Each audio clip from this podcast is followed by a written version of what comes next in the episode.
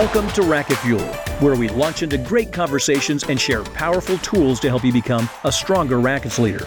Your hosts are Kim Bastable, a former All American tennis player and now the Director of Tennis Management at the University of Florida, and Simon Gale, the USTA National Campus Director of Racket Sports. In this episode, we tell the story of how two brothers from Perth, Australia ended up leading two of the most elite rackets operations in the U.S.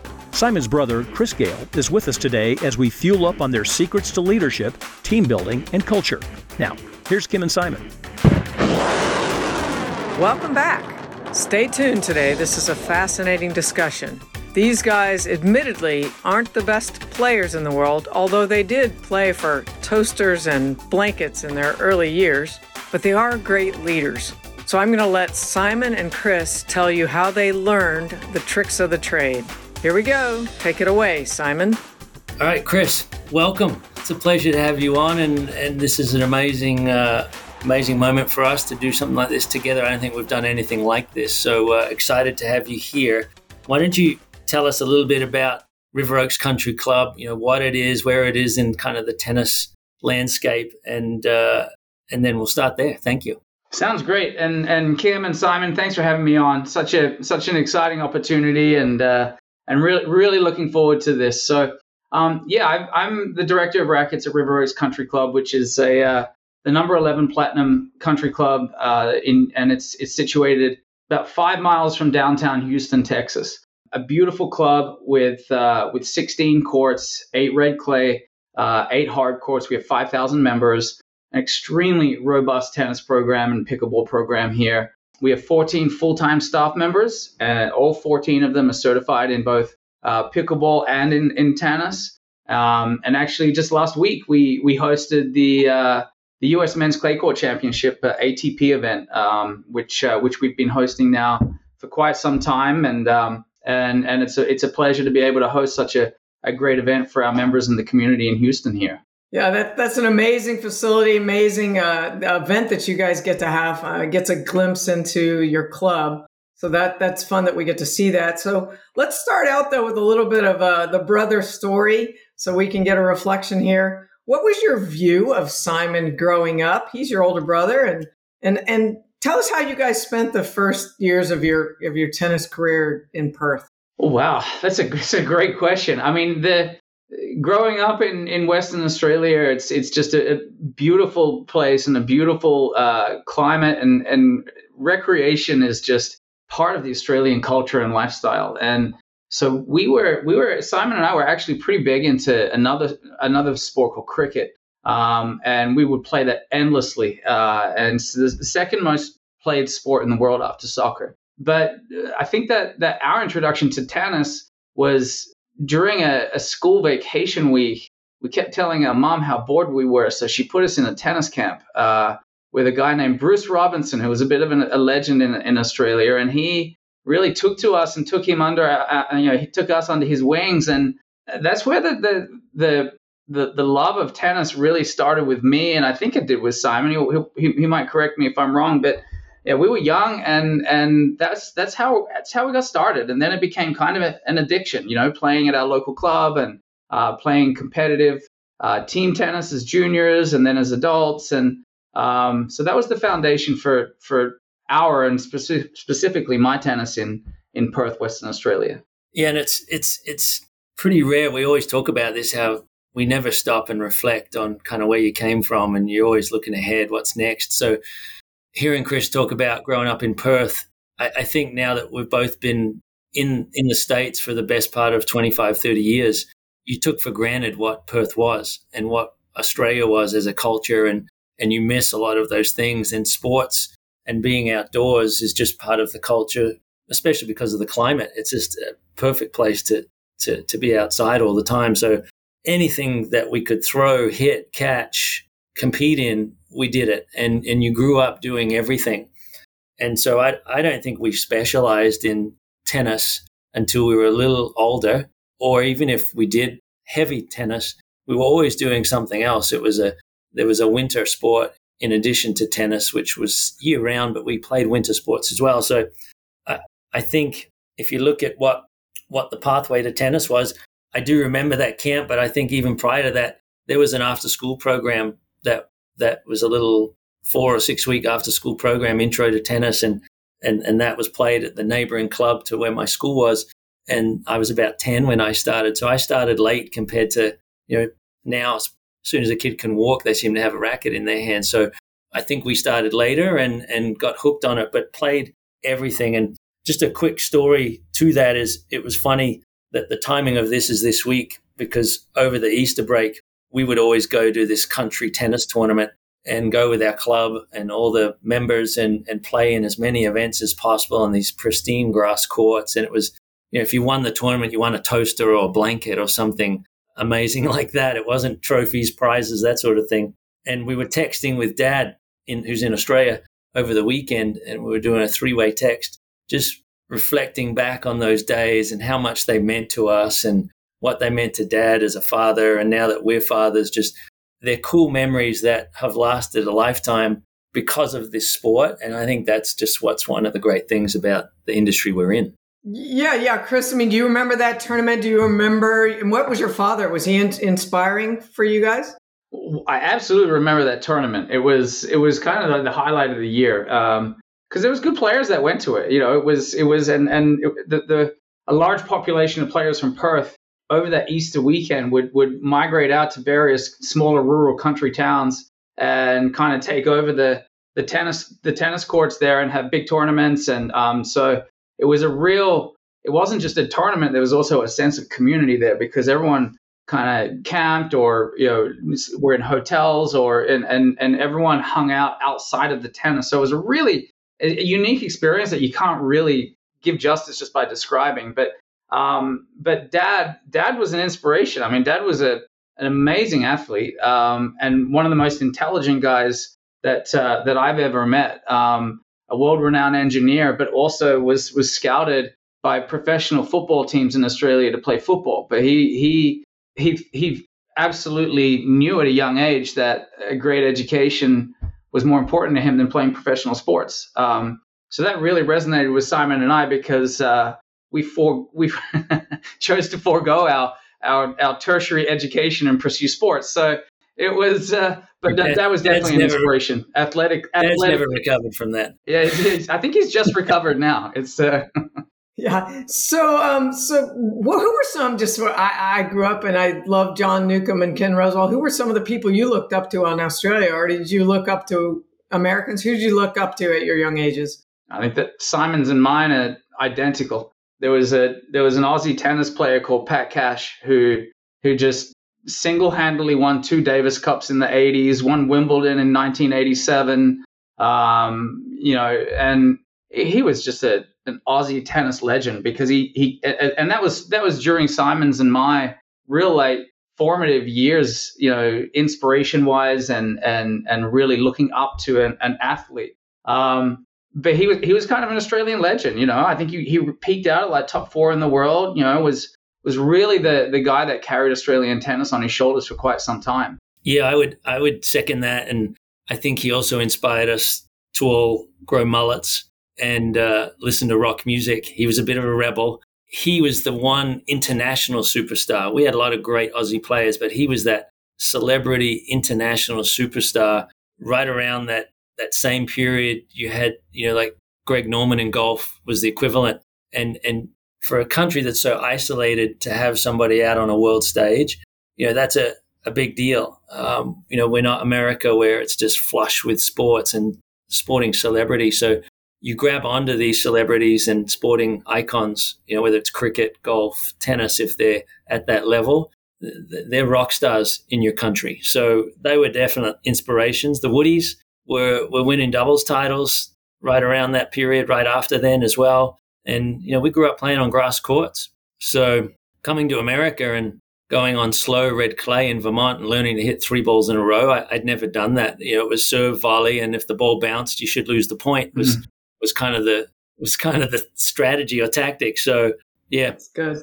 Same as Chris. It's funny that we got the same role That's models. Good. Hmm. So okay, so Chris, when did you know that or direct, you know, a career in racket sports was was the step you wanted to take? Um, how'd you get there? And did you map out this career that took you to River Oaks, or how'd you get here? You know, it's it's it's interesting because I do think about it often. I'll I'll never forget Kim. We had to do in in fourth grade. I was nine years old. We had to do like a a speech or a, in front of the whole class something that you were passionate about or you loved. And mine was tennis.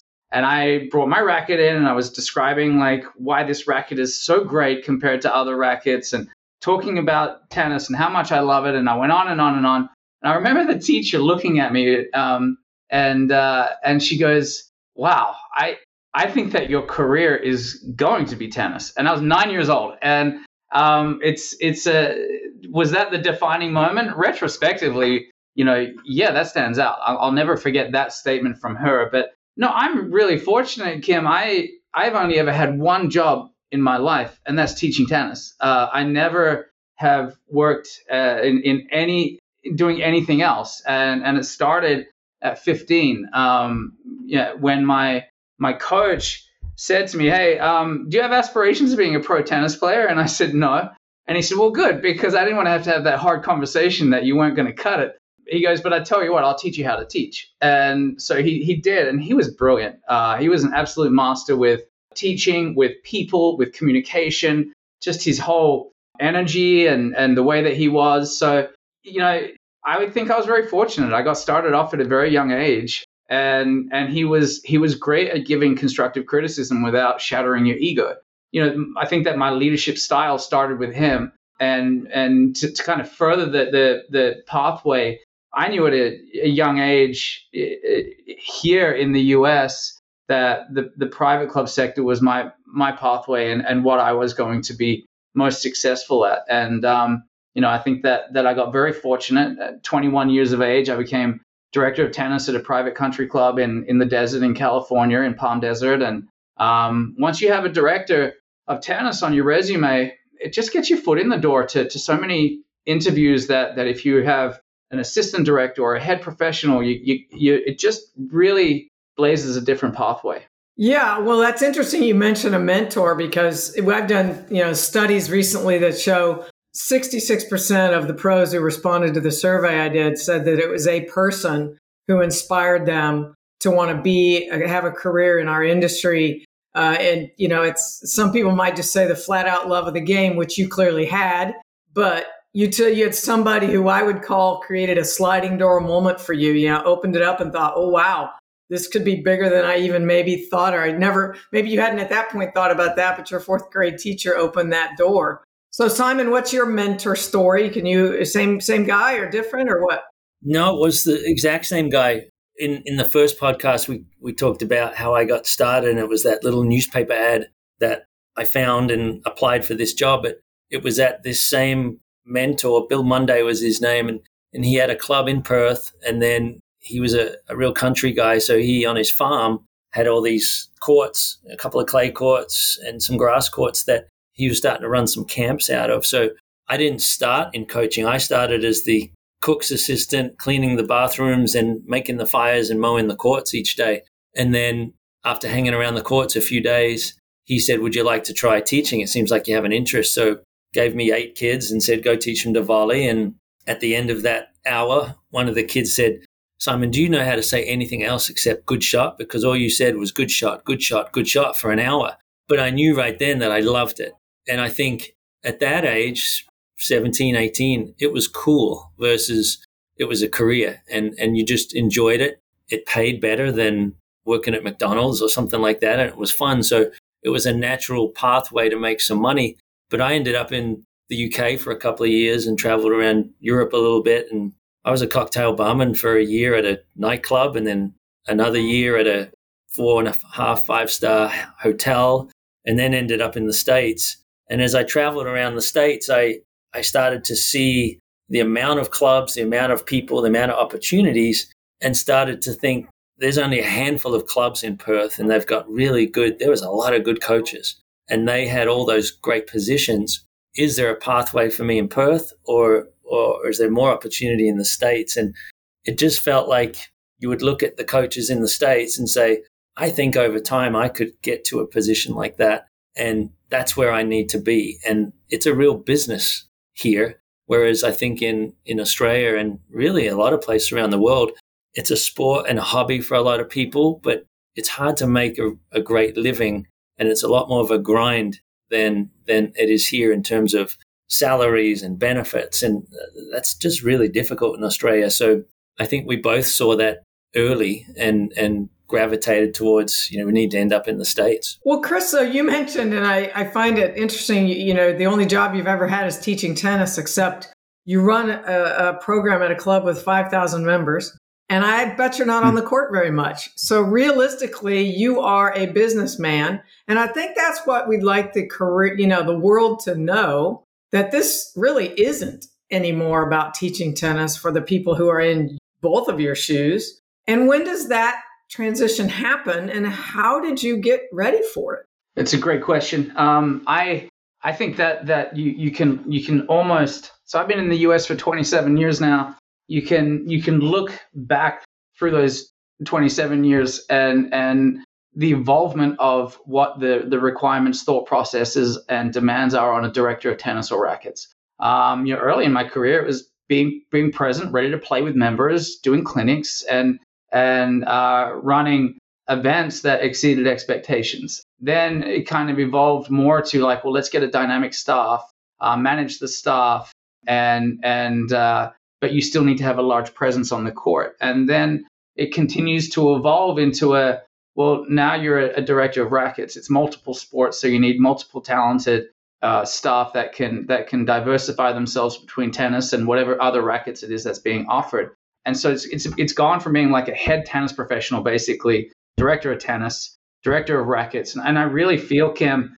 you know, with absolutely zero ego that that my position here at River Oaks Country Club is like the CEO of tennis uh, or CEO of Rackets. Um, you know, it's a, it's an extremely large uh, budget, capital projects, uh, long long range, short range planning, uh, staffing development, uh, staffing diversification. Uh, on top of that, you've got all your program development. How are you staying ahead of the curve so that the members of River Oaks Country Club are receiving the most dynamic, ultimate, forward-thinking rackets program in the country because they deserve it. Um, and, and, and everyone that steps foot on the USTA national campus deserves that as well. So, so it's, it's more than just can you break down a forehand biomechanically or run a great, you know, women, women's team practice. No, it's, it's having the ability to have a staff that can do that well, you still need to be out there. I think, you know, I, I love the, the 10 to 15 hours I teach. Sometimes when I'm teaching 15, I'm like, this is too much. This is way too much. You know, I,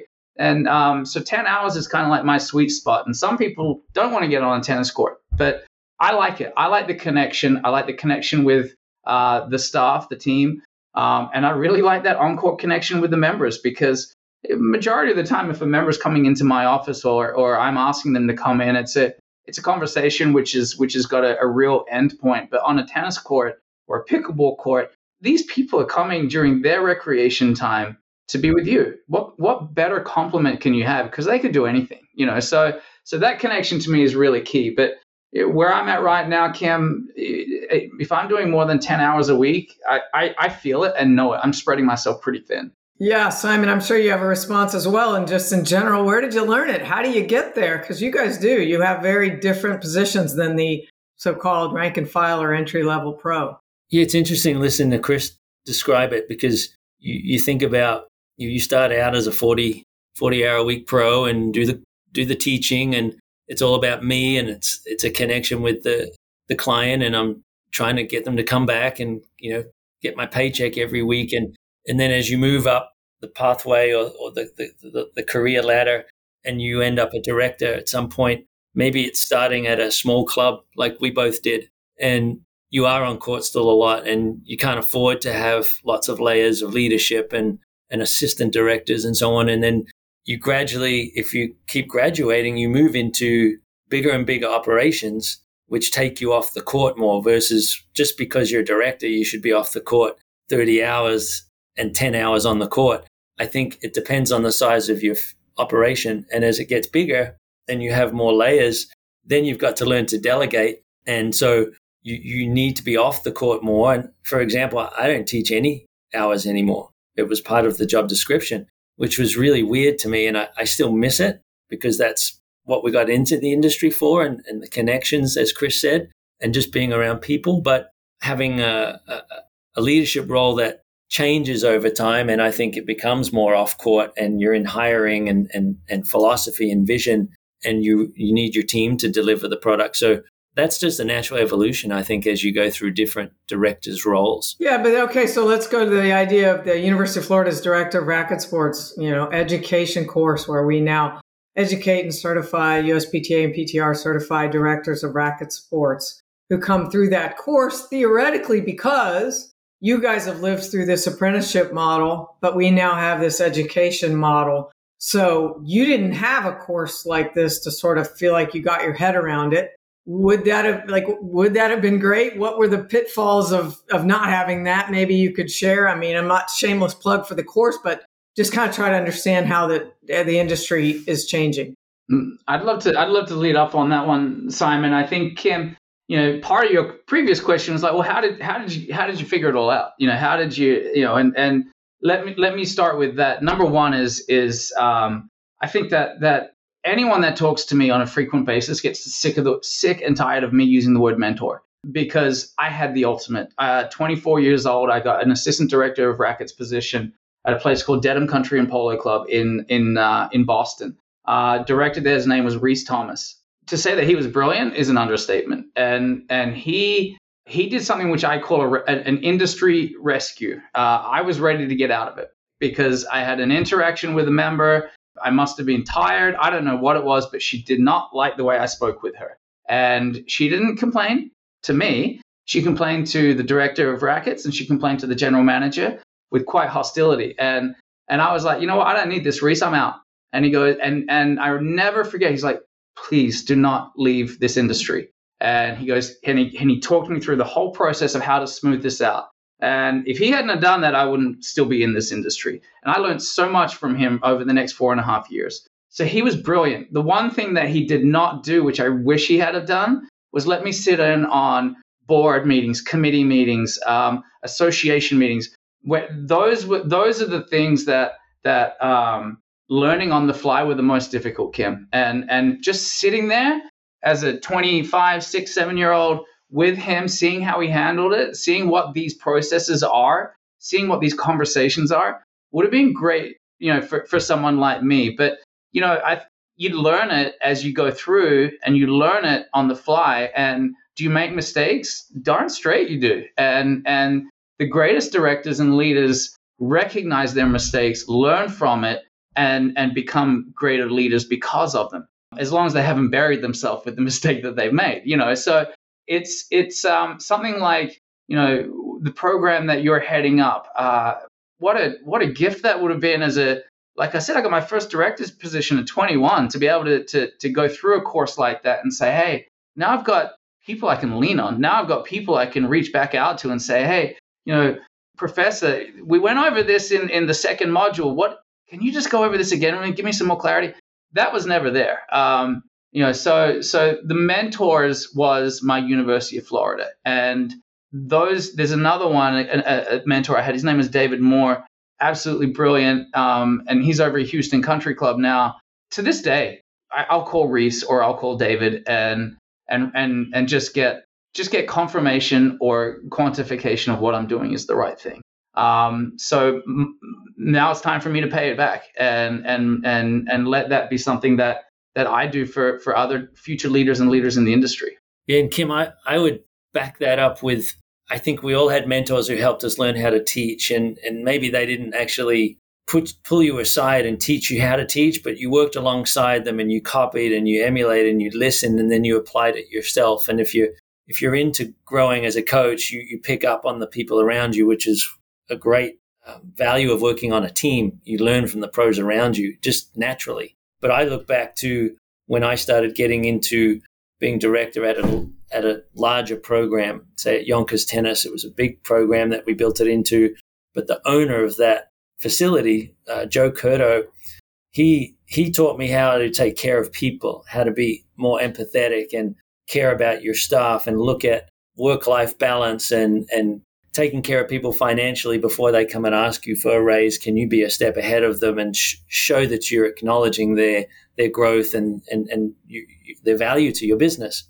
but I, I remember so many lessons now that I probably didn't take in at the time, but they, they've helped me as I've moved through new leadership roles. Something as simple as I remember statements like, it's great that you've built the club up to 600 kids a week, but now your biggest challenge is maintaining it. That sometimes is more difficult than growing something is can you actually maintain it? And so they're, they're statements I use as a leader that I didn't write them down. I just remember them and you start using them like Chris is talking about the statements he probably uses with his with his team. You know, I, I say things like it's it's more than just tennis and it's and that that means, you know, it's a connection to your people. And so we have these things that we try and pass on, but a lot of it happens naturally. So we didn't have any course. And, one of the things that I would take out of the course, because I'm just about to finish it, is at 21, 22 years of age, like Chris said, the value of sitting in on a board meeting or committee meetings or how to present things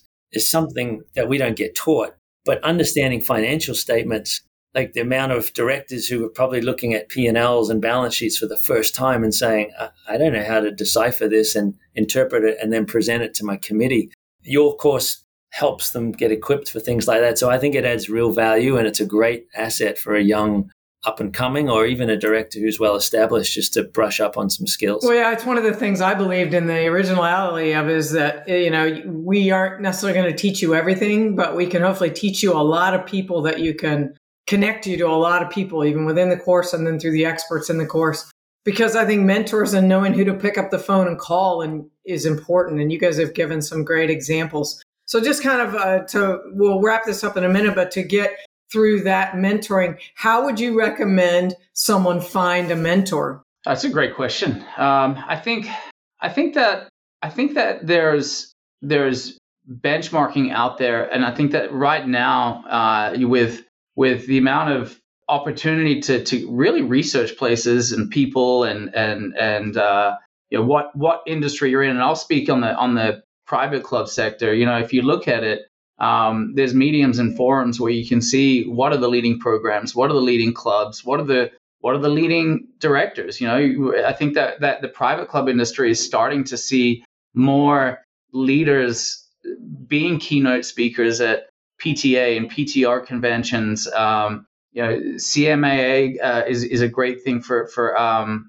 for the private club industry but but also you know with with the networking that's a, that's that's really available now if you if you make the effort to network and create a brand for yourself uh, quite often the the the reciprocation of a mentor will appear. And and if you're if that's if you're a leader. If you're someone who is who is an aspiring leader or is is in the industry as an assistant professional or an assistant director when you're interviewing for a position in the private club sector, you should be you should be assessing whether that director that is potentially going to be hiring you will have that that mentor quality. And and I think that a great mentor who is a director will make spell that out very very clear. I know I certainly do. When anyone comes on board at River Oaks Country Club, I make it very clear to them if they have aspirations to grow in this industry, that's my job. That's my job to mentor them, put my wings around them, and ensure that they have every opportunity to grow to, to the to the maximum of their potential and reach their goals. Yeah, I think that's the key. I think you've got great great insights for people who are coming up to make sure that they do get connected. Then, and I would say from what I've seen from your discussions, there was the mentor that maybe inspired you, but that's not the forever. You're not going to go necessarily back to that. Then there's another one at another stage of your career, and yet another one at another stage of your career. And in my understanding of mentors, it's good to have kind of a set, maybe, uh, or, you know, would you mentor me for six months or a year, maybe an agreement. And then maybe it will expand and become a lifelong friendship for all you know. But if there's an initial agreement at the beginning, it feels a little less intimidating. Uh, what, what's, I know you have a story, Simon, about how you've kind of developed a mentorship agreement with someone. Yeah. And I, th- I think when you, when you talk about mentors too, there's, there's lifelong mentors, there's mentors at certain points in your career, but I've always put a real value on how I leave a place and the relationships that I, I try and keep intact whenever I leave. And so I look at the places I've worked in the past and I still connect with probably three quarters of the people I worked for.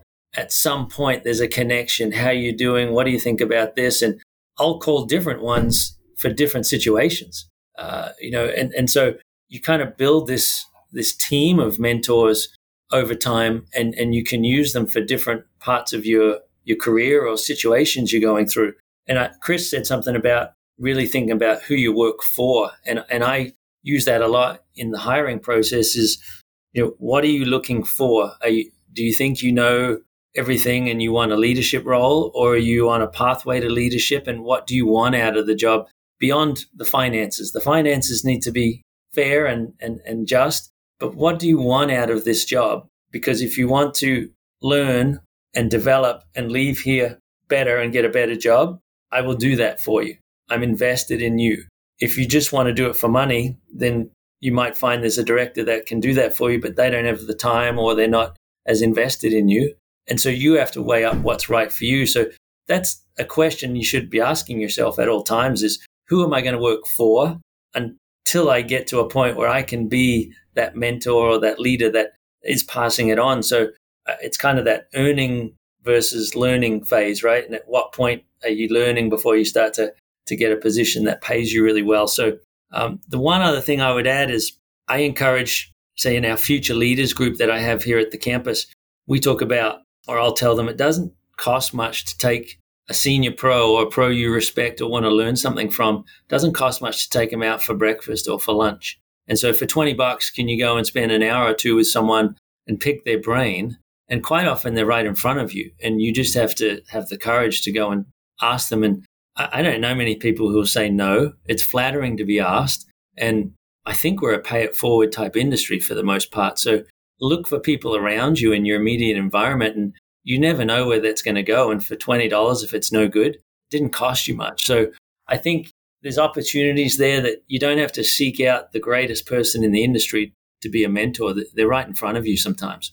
I think that's something that, that doesn't get discussed enough um, is is peer inspiration as well. There's if if you if you've created your if you're a leader, you should also be networking with other leaders to inspire you. You know, there's there's there's great directors of rackets that are a, a little bit younger than me or my age that I I work with and bounce off ideas and discuss topics with them and vice versa. And if you can put your ego in check and say, hey, I'm I'll listen to to anyone. You know, you can create also a peer network uh, that's going to drive inspiration. And and I don't think that's discussed enough. Everyone talks about mentors, and, and please I think I've made it very clear my what I think about a mentor and and um, how important they are. But uh, my goal and, and and stamp I'd like to leave is is that hey let's let's be a community let's be a network and let's let's help each other grow and develop you know even if we feel like we're we're at the top echelon of where we are in our career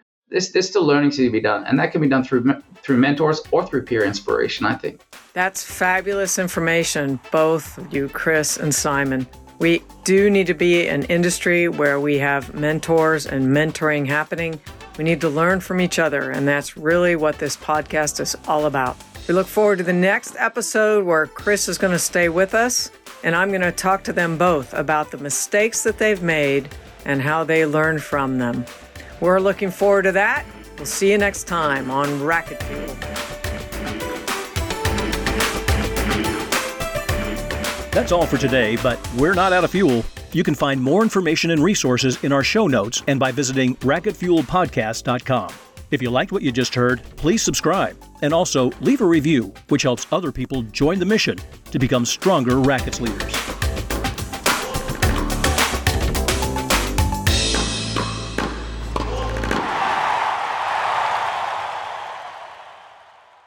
This podcast is a production of Athlete Plus the people, stories, and science behind elite athletes and teams. Athlete Plus is the official podcast network of the Institute for Coaching Excellence, a research, education, and outreach center in the College of Health and Human Performance at the University of Florida. The Institute for Coaching Excellence offers various online certificate programs and degrees in partnership with the Department of Sport Management. Learn more today at coaching.hhp.ufl.edu.